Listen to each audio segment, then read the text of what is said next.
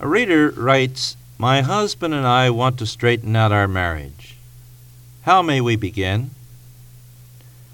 That's certainly a wonderful thing, and something that many of you who are listening today ought to do. It's been too long. Those bitternesses, those resentments, that lack of communication. You know it has. You'd like to see it changed, perhaps, and maybe you've made some attempts over the years, but perhaps you've given up and settled for a bad thing so long as there weren't too many fights. Well, you know, that's not what the Bible says. It doesn't talk about the option of settling for a bad thing ever. It always talks about growth, it talks about change, it talks about better relationships. Indeed, it says in first in uh, Romans 12:18, be at peace with all men, so far as it depends upon you. So it's your obligation not to let things sit, not to let things go on, to go from bad to worse, or to at least stay at bad or at worse. That is never the option for the Christian. The option for the Christian is to get matters settled and to go from bad to better. So, the first thing you want to do, if you're not like this woman who writes that she and her husband want to straighten out their marriage and wants to know where to begin, the first thing you need to do is to make sure that you really want that marriage straightened out and that you're willing to do the hard things and to go through the difficult times that that's going to require. You see, it's not going to be easy, and the other party may not like it, and you may even have to get involved in church discipline at some point, something we were talking about a few broadcasts before. But you've got to work toward getting that marriage straightened away. Well, let's assume you do. Let's assume that you have a real good heart to heart talk after a season of prayer and carefully introducing the question at the right time and a good time. You have a heart to heart talk with your husband or with your wife and the two of you say, Yes, we really do want to make things go. We've, we've had enough of this bickering and fighting and differences and failure to communicate, misunderstandings and hard words and all those things. We've had enough of that.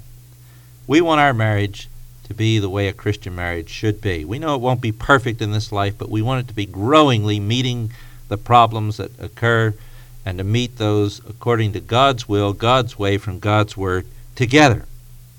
All right, if that's what you want, you can have that. Let me give you a suggestion for how to go about doing this, something that we use with the people who come to counseling at our counseling center. You know, in Ephesians 4, we have some great words on the question of Christian communication, verses 25 through 32. And the first thing I would suggest that the two of you do is to sit down in a modern with a modern translation like the New American Standard Bible and to read those verses 25 through 32, Ephesians the 4th chapter, verses 25 through 32. Read those verses four or five times, each one of you, by yourselves. Then read them together and talk about them a bit so that you understand what the words mean. Then I would suggest that you begin a series of conferences that you hold, at least two each week, perhaps more. Don't let these conferences run longer, let's say, than an hour, but not shorter than a half hour. The husband should lead the conference, should take the lead, and should determine when to begin and when to close. He should see to it that this passage in Ephesians 4, verses 25 through 32, is read at the beginning of each conference to set the tone for that conference so that everybody understands that this is going to be Christian communication of the sort that's described in those wonderful verses. There should be prayer either by the husband or by the wife, it doesn't matter who, but a brief prayer asking God to bless this conference time together. Now, at the conference table, and I suggest you use a particular spot where you meet every time, you're there to confer, you're not there to argue. The minute anybody argues, the other party ought to just simply stand quietly, not saying anything, because if you say something at this point, you're going to start a verbal battle probably. But if the other person argues or clams up or does anything else other than confer, the other party should stand quietly and by that symbolize uh, to the other, to everyone involved, uh, in my opinion, we're not conferring at this point. Then the one who's seated ought to say, okay, okay, sit down, let's get back to it again. And if you use this stupid, foolish little device of just standing quietly saying nothing, it usually breaks the air anyway, and everybody laughs, and then you get going again. Now, what are you going to do on your first conference? This is what I suggest. I suggest that uh, the wife become the secretary and take four or five sheets of eight and a half by eleven paper and draw a line right down the middle.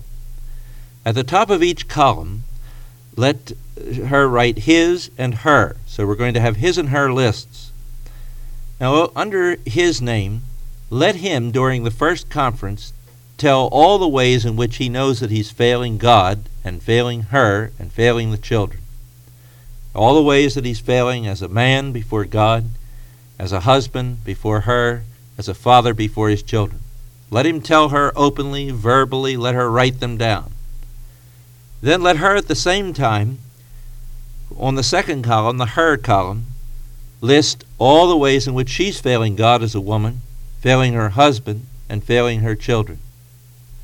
This ought to be done without thinking at all about the other person. And then the next conference, continue to add to this list until you've exhausted all the things that you can think about concerning yourself. Then draw a line across the page, and what your husband has forgotten to put in, you fill in his column. What she has forgotten to put in, you, husbands, fill in in her column.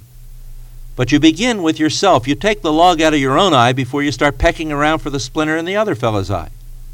Now remember, don't argue about these things that are on the list. Don't even talk about them. Just get them down and then go home, uh, go back with them privately and think about them and pray about them. Then at later conferences, you can begin to take up the items on the list, and they ought to be concrete items, not generalizations. You can't change in the general, you have to change in the concrete and specific. What do I mean? Well, I mean this. They shouldn't be generalizations like uh, your, uh, my husband's inconsiderate.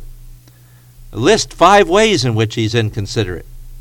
You can't do anything about inconsiderateness. That's an abstraction. But you can do something about the fact that he throws socks on the floor. He can put them in the hamper. That's concrete. Sometimes those socks are. At any rate, uh, let's get a concrete list on both columns and start with the very simplest, easiest matters to solve, and together at later conferences take these items up one by one and decide what to do about each. Now, if the relationship is so bitter, so miserable, and the things get worse rather than better, maybe what you really need is for somebody to help you to do this. And so I would suggest that you call on your pastor or some other Christian person in whom you have real confidence and ask him to help you through this conference table and through this reconciliation process in which you begin to look at each question and begin to solve each one God's way. May the Lord bless you as you and your husband seek to straighten out your marriage. You only asked how you might begin, but I think if you do this, it'll be a very good beginning. And maybe many others, because you wrote and asked, will find that same beginning and perhaps a glorious ending through Jesus Christ. Lord, we're thankful that Jesus Christ died for our sins on the cross, not that we might have a miserable life here, but that we might have life abundantly.